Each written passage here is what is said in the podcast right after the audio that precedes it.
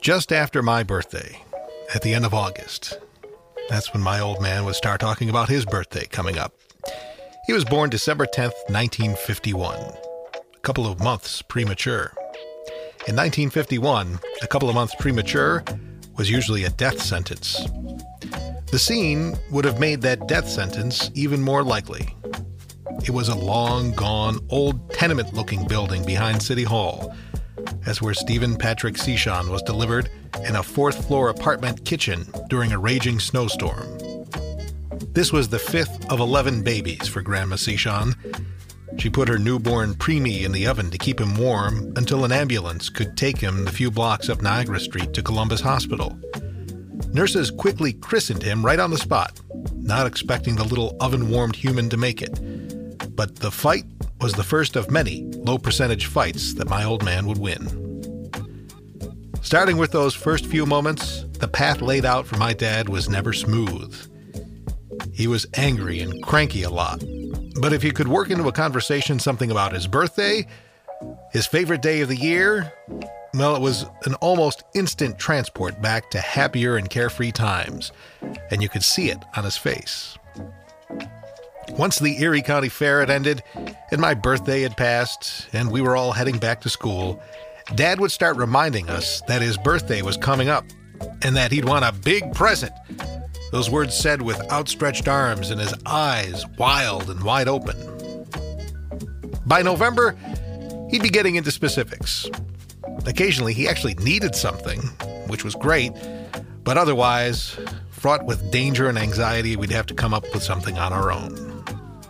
Despite what you might think about someone in your life, please rest assured that my mean, crazy, loving, tender, angry, anti bullshit, anti things old man was indeed, without a doubt, the most difficult person ever for whom to buy a present. Anywhere under the sun, anyone who's ever lived, period. That is, until I turned 21. The old man spent the last decade or so of his life barely ambulatory. He was diabetic and went through several unsuccessful surgeries to save his foot. Then there were several surgeries to remove his right leg below the knee. His body and his spirits were greatly weakened by all those surgeries and all the time spent laying in hospital beds, and he never really got the hang of the prosthetic leg they gave him in fact, he only very rarely tried it on. He would have disagreed violently with what I'm about to say, with the idea, but for the last 10 years of his life, Dad was wheelchair bound. He was never a heavy drinker, but come on, the guy owned a bar at one point. He really liked the occasional, or even slightly more than occasional, whiskey. Never straight, that whiskey. He'd mix it with just about anything, though iced tea, Diet 7 Up, diet ginger ale. His taste changed often, but I think ginger ale was his favorite. Even though he'd eat three donuts with impunity, he always made sure that he had diet pop because he was a diabetic. At his last birthday dinner at his favorite restaurant, which was really kind of a sports bar, he tried to order a whiskey and a diet ginger ale. But alas, like any other restaurant or bar in America, they didn't have diet ginger ale. Waitress told him that. He ordered something else. And when she walked away, he whispered to us, kind of talking out of the side of his mouth, as my dad often did when he was in disbelief of something. No diet ginger ale? In a fancy place like this? in a fancy place like this is one of the few PG rated lines from my dad that I can repeat and do repeat often with growing appreciation as time goes on. Despite whatever went on in a restaurant, at home, it was whiskey and diet ginger ale, so long as he had the whiskey. Buying Dad a bottle was great. He'd take a quick peek in the gift bag, and then he'd put it right back in there quietly, and start rolling his chair down to his office, moving it along with that single foot, gazing into that bag a couple of times as he was wheeling down. Once he got into his office, he opened the bottom drawer really, really quietly it was a creaky old desk, but he'd open that drawer ever so quietly, slip that bag in, and then close it really quietly. with the thought that my mom wouldn't know that he had a bottle of whiskey in his desk. yeah, right. Anyway, he really couldn't drive anymore. He couldn't make it to the liquor store himself, and he just had no means of getting himself a little taste of booze every now and again. He was reliant on other people to bring him a little bit of booze, and people generally saw that that was a bad idea. Not me, though. What I now look at as the last great gift I was able to give my father, I was his cheap whiskey hookup.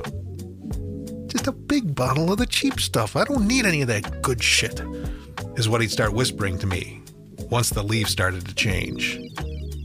Good shit. Said with anger.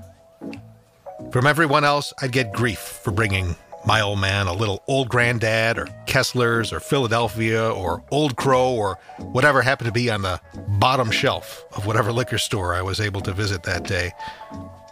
And anyone who was mad really had a point, because even a little bit of alcohol could send my dad's blood sugar out of whack.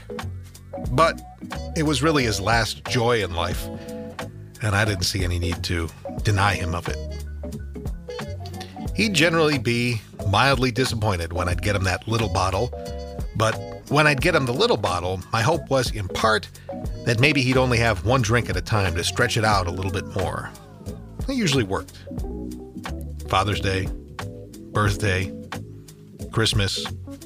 Dad knew what was coming from me, and part of the gift was giving him a reason to devise some sort of ruse to make sure that my mother, finger quotes, didn't know that he had just gotten some whiskey.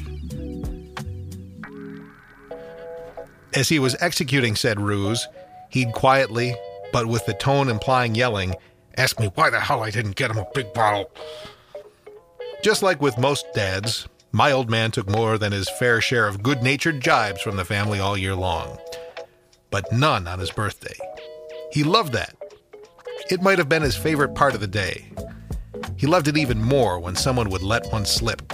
Usually he'd get mildly irritated, but on his birthday, with a smile, he'd quickly remind, No, no, no, not on my birthday. Though the Polka Classic reminds us that in heaven there is no beer, on December 10th, I know there's cheap, crappy, blended whiskey in heaven. Dad's drinking that crappy whiskey by the gallon with plenty of diet ginger ale. Because you know they gotta have diet ginger ale in a fancy place like heaven. Wondering how I got here? I'm Steve Cichon.